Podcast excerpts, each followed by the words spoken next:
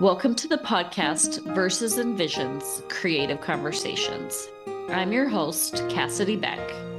In this podcast, we will delve into the personal stories of individuals who have achieved success, gaining insights into the experiences that shape their journey and the visions of themselves. I'm really, really excited to welcome Daniel Blomberg.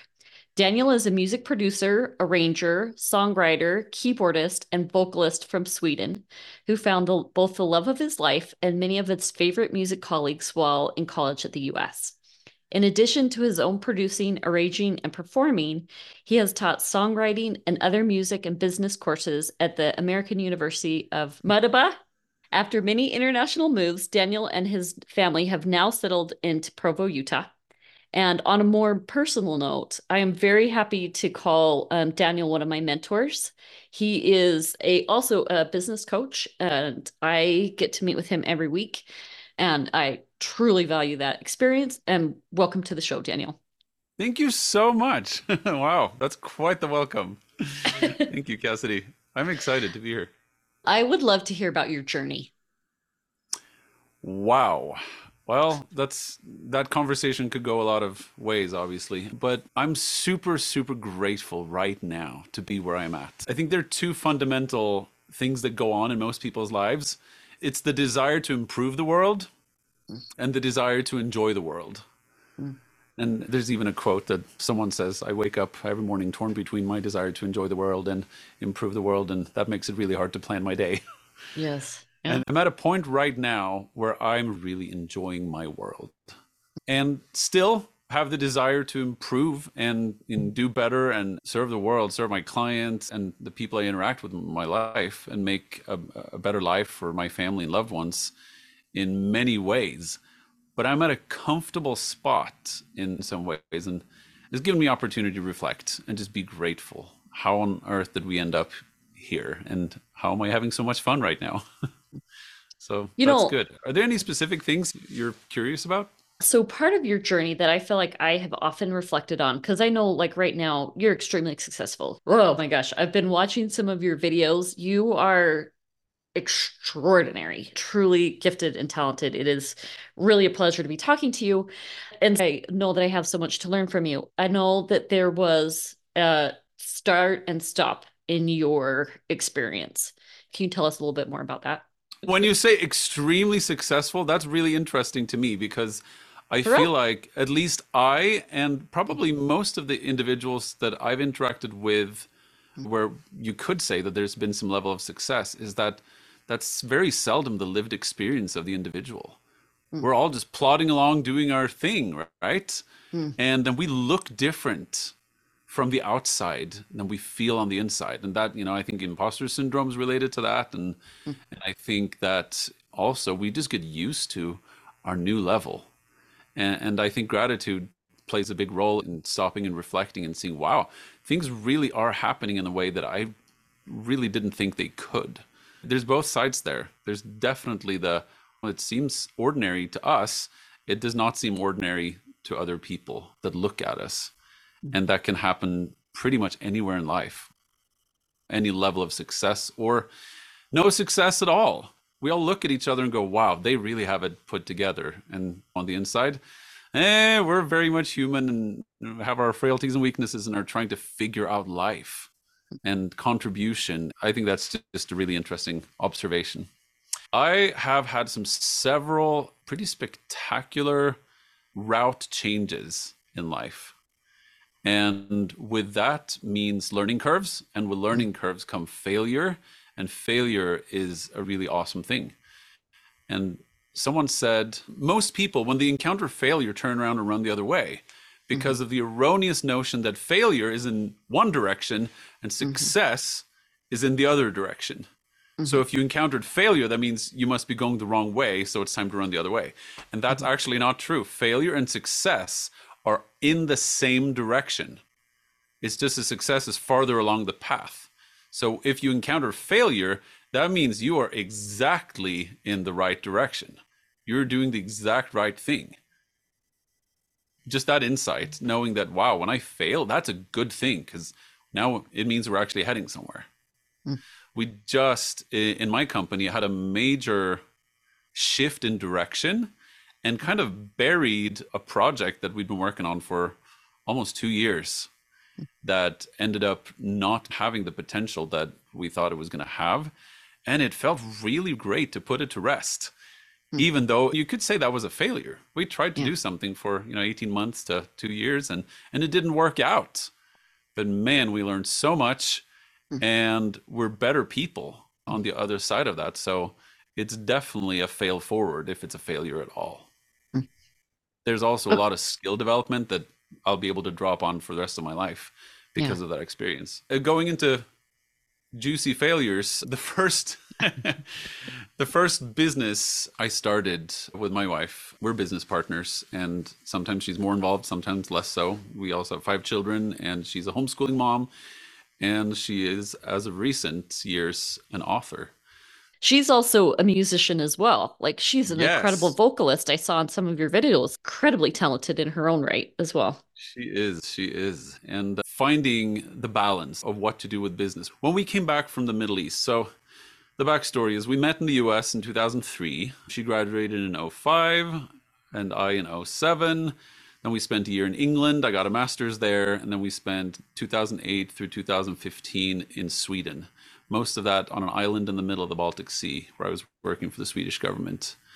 Then in 2015, we felt like we needed some different experiences for our family. And we sought out an opportunity to move to Jordan in the Middle East.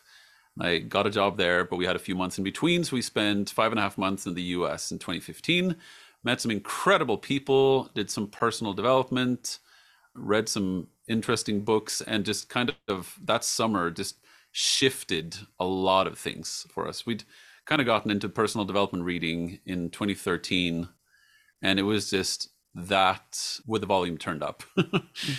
so that was an amazing summer. Learned so much, and then we spent two years in Jordan in the Middle East, and I taught that uh, at a university there, and uh, was able to interact during that short time with four different university presidents, and got kind of an insight into their lives and that was one of those wow all people are people hmm. they have you know they they are extremely successful individuals in their society hmm. but they're just people hmm. and everyone deals with the same kind of insecurities and the same challenges and it was just really good for me to have that interaction sometime in 2015 we decided that the jordan job was going to be our last job and then we wanted to work for ourselves and we didn't quite know what to do also in 2015, both my wife and I started receiving downloads that it was time to get back into music, hmm. which I was a music major, she was a music minor. Hmm. And we kind of waved goodbye at that around 2005 hmm. when I went, went into a, a class in college that ended up totally shifting career paths for me. And I hmm. went into international. Ooh, what class relations. was it? It was, huh, of all things, it was a history class. It was Jewish civilization from 70 AD to the present. And it was taught by a professor who split his time between uh, Cambridge in the UK and Brigham Young University in, in the US, which is where I was attending. And he was just this amazing intellectual and just a great human. And I just felt like I needed to go talk to him. And so after several weeks, I made up an excuse and went to his office asked my question. I don't think he ever answered it. Instead, he, had, you know, he started asking me questions, and then he said, "Have you thought about international relations programs in the UK or in Europe?" And there was just something that went, "Wow, this feels right." This was like totally out of left field. So I just said, "Please continue. You know, tell me more." Yeah, yeah. And I ended up getting a master's in international relations and development studies in the UK at the University of East Anglia with a focus on Russian foreign policy. And and and then I wrote my dissertation, which is the UK equivalent of a thesis in the US on fatherhood in Russia.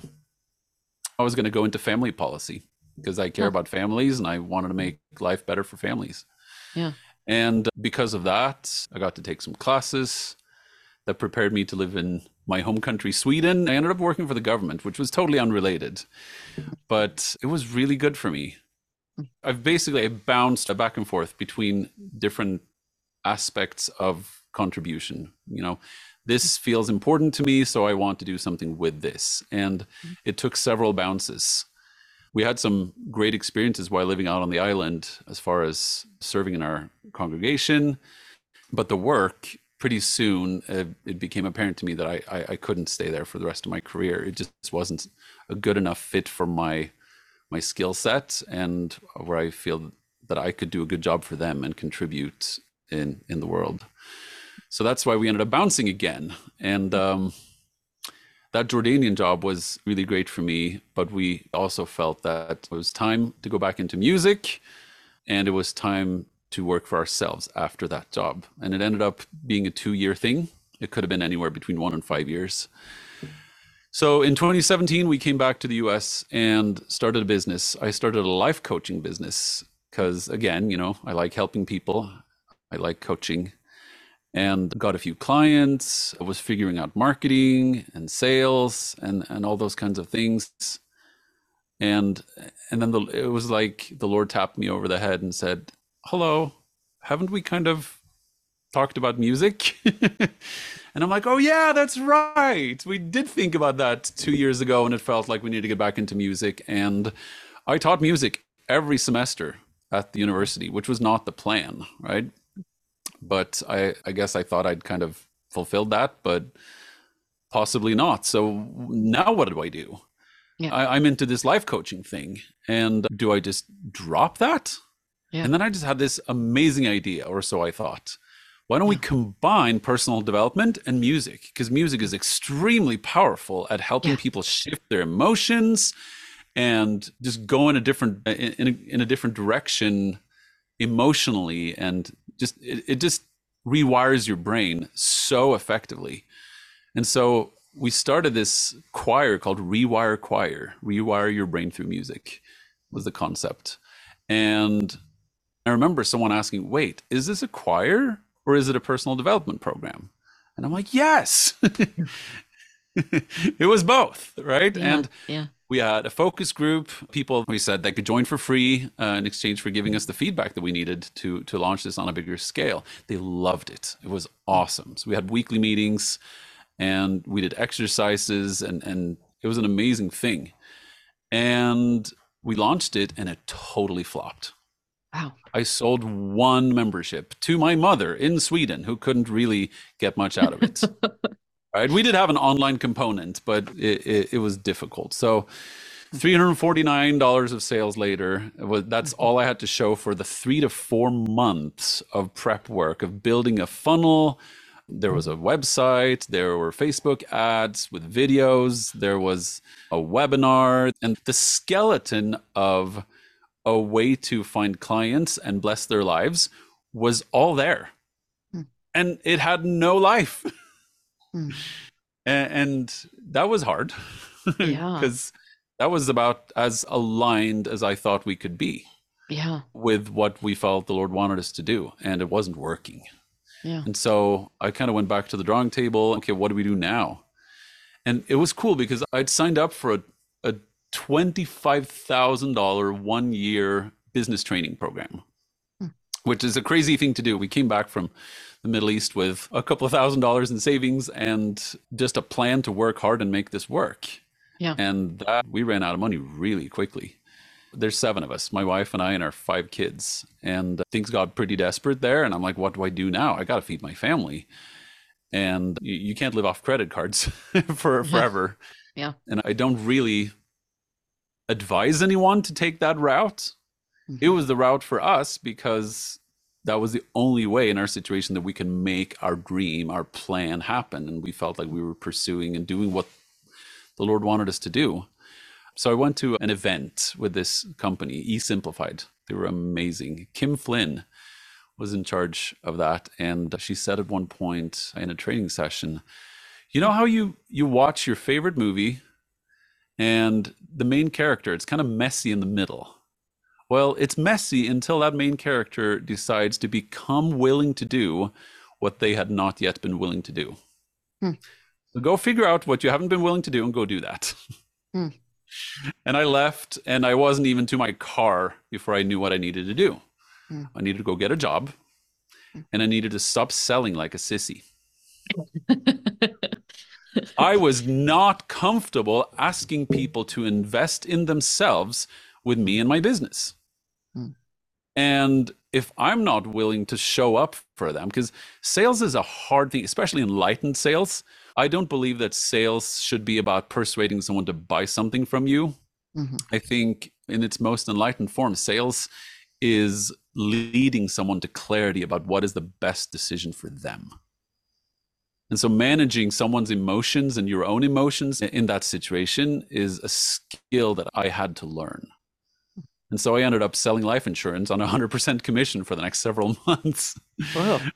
which didn't go very well. But I learned a ton because I got to sit in dozens of homes and help dozens of people make that decision about whether it was a good idea for them or not. And, and that was really great for me. And then as this process was going on, I just had the inspiration one day. I was sitting in church and I felt like I needed to reach out to a friend from college who ran a recording studio.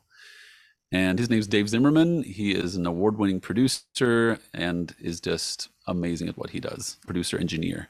So he was the mixing engineer for several albums or songs that were up on top of the Billboard crossover charts. And so I reached out to him thinking if you need someone playing keyboards in your studio, I'm available. That was the gist of what I said. And in my mind, that was like, well, maybe I just need to make some quick money while something else is working out. yeah. And what happened was that within 24 hours, I had my first music client. And within three weeks, I had several more. Mm. And that's called product market fit in business speak. Yeah. Where what you want to give and what people want to buy coincides yeah. at a level where it's sustainable. Yeah. In three weeks, I had five new clients and four of them from Dave. Wow. Is this, this is the it. way, you know? Yeah. Right. And and it just wasn't on my map because mm. like everyone else, I've heard you can't make money making music. Mm. But when you do the math, yes, you can. I make more yeah. money making music than anything else I've ever done. Yeah. Because I was able and willing and and I stress willing because I think almost anyone is able. I was mm-hmm. willing to pay the price to learn business skills and mm-hmm. mindset skills and those other things that you have to pair with a creative profession in order to actually make it work and mm-hmm. serve people at a scale that you're adding so much value to their lives that they are happy to pay you what you need to live off of it. I actually am just thinking about something you said yesterday that your kids said that they had a hard time distinguishing when you were working and when you're playing because this is what you love to do. And I feel like that's awesome that you found your place. I mean, you say yeah. the product market fit, but you found your flow. You found what you were called to do, it sounds like. Yeah. It's That's interesting. Cool. This actually has to do with the the whole imposter syndrome because there there are a couple of insights in the same book. One of them has to do with imposter syndrome, and the other one has to do with your zone of genius. Hmm. And the book I'm talking about is Gay Hendricks's The Big Leap, and he talks about the upper limit. And so I have a friend, James Stevens, introduced me to my first personal development book. One of the things that he talks about is your zone of genius. There are four zones. You have everyone has a zone of incompetence. That's me and cars or me and cooking. Then there's your zone of competence where you can do it just as well as the next person, but it's nothing special. And then it's your zone of uh, excellence. That's the stuff that you are really great at and people really appreciate you doing it for them and so they want you to do that. And you, you, you make good money when you do it uh, and and you you make people's lives better. Mm. but it's it's kind of a trap because it's close but not quite your zone of genius which is the last zone. When you're in your zone of genius time kind of doesn't exist in the same way even if you spend just a little bit of time on, at it, it can make a significant contribution. For example, if I sit down for five minutes and play the piano, I can crank out a, a, a piano background that someone else can use. And it only takes me five minutes because it's in my zone of genius. Like that's where I live when I'm doing my very best. James was talking about the book and explaining it to me, and, and he said, and it's so painfully obvious where your zone of genius is. Mm. And I'm like, wait. Mm. music. I mean, mm. everyone since I was tiny knew that I was a musician. Mm. Like anyone that got to know me on any level knew that music is the thing for me. But I had given up on that because I just didn't think that that was a way to provide for a family. And turns out that it is if you learn the business skills. And so that kind of got me on this aha, okay, well, maybe maybe I really can make this work full time. Mm-hmm clearly you are a phenomenal musician. I also think that one of your zone of genius is connecting and communicating with people. So I, I think you're playing right into your strengths.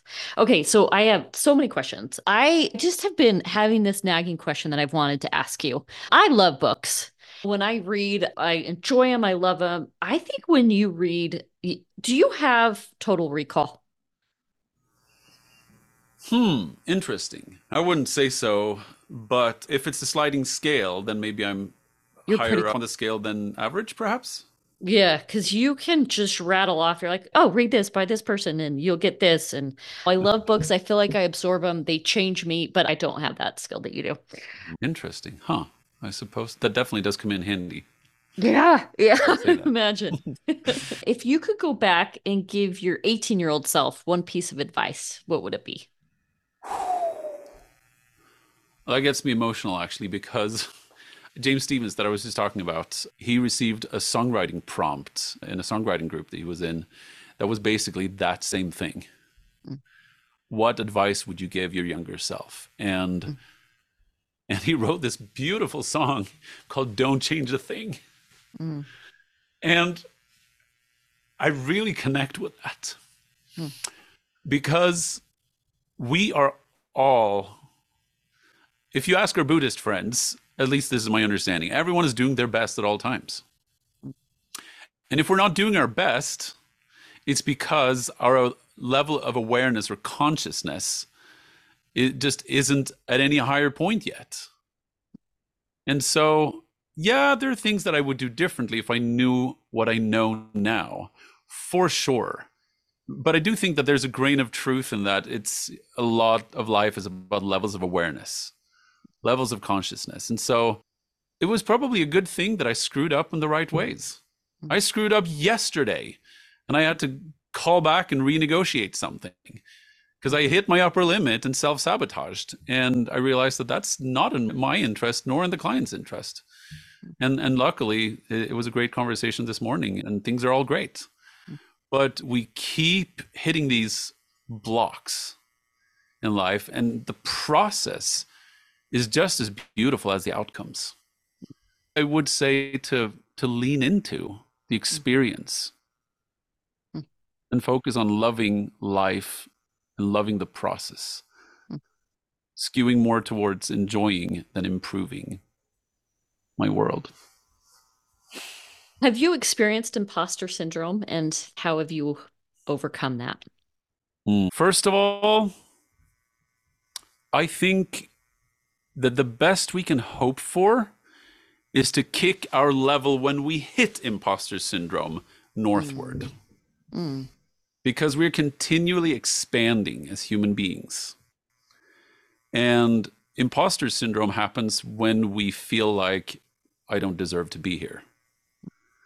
And Peter encounters it in the Bible. And I love this story.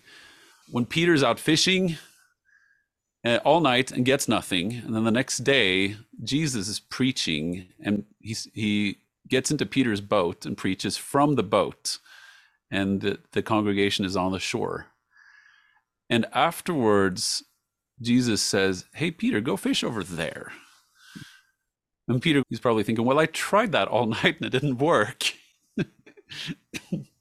but because it's Jesus, he gives it a try and gets so much fish that he can't even handle it. Like his boat cannot handle it. And so he he he just goes from his worst day in business to his best day in business in a very short time, thanks to Jesus. And Peter totally makes that connection, and you would think that his reaction would be, "Wow, I need to stick close to Jesus for the rest of forever." Right? This this is mm-hmm. good news.